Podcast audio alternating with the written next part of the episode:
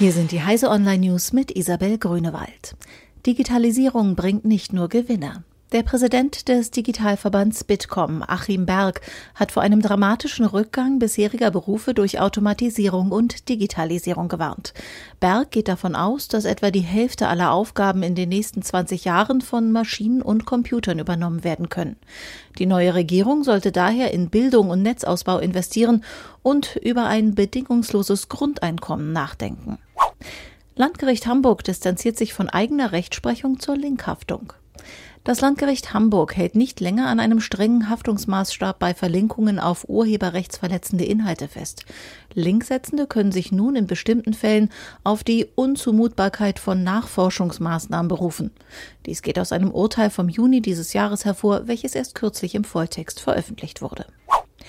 Daimler Ersatzteillager geht als Stromspeicher ans Netz. Eigentlich sind die Lithium-Ionen-Akkus von Daimler für Elektrosmarts gedacht. Bis sie dort als Ersatzteil benötigt werden, kommen sie jetzt in Hannover als Stromspeicher zum Einsatz.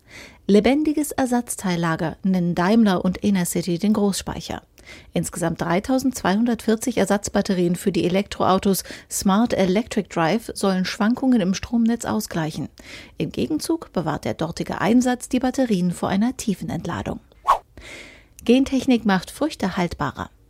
Normale Äpfel werden braun, wenn man sie aufschneidet und nicht gleich aufisst. US-Gentechniker ändern das jetzt. In den USA kommt demnächst eine Packung mit Apfelspalten auf den Markt, die erst in drei Wochen braun werden, ohne dass Konservierungsmittel notwendig wären. Die Früchte wurden dazu genetisch verändert. Es ist der erste größere Verkaufstest genetisch veränderter Lebensmittel seit den 90er Jahren.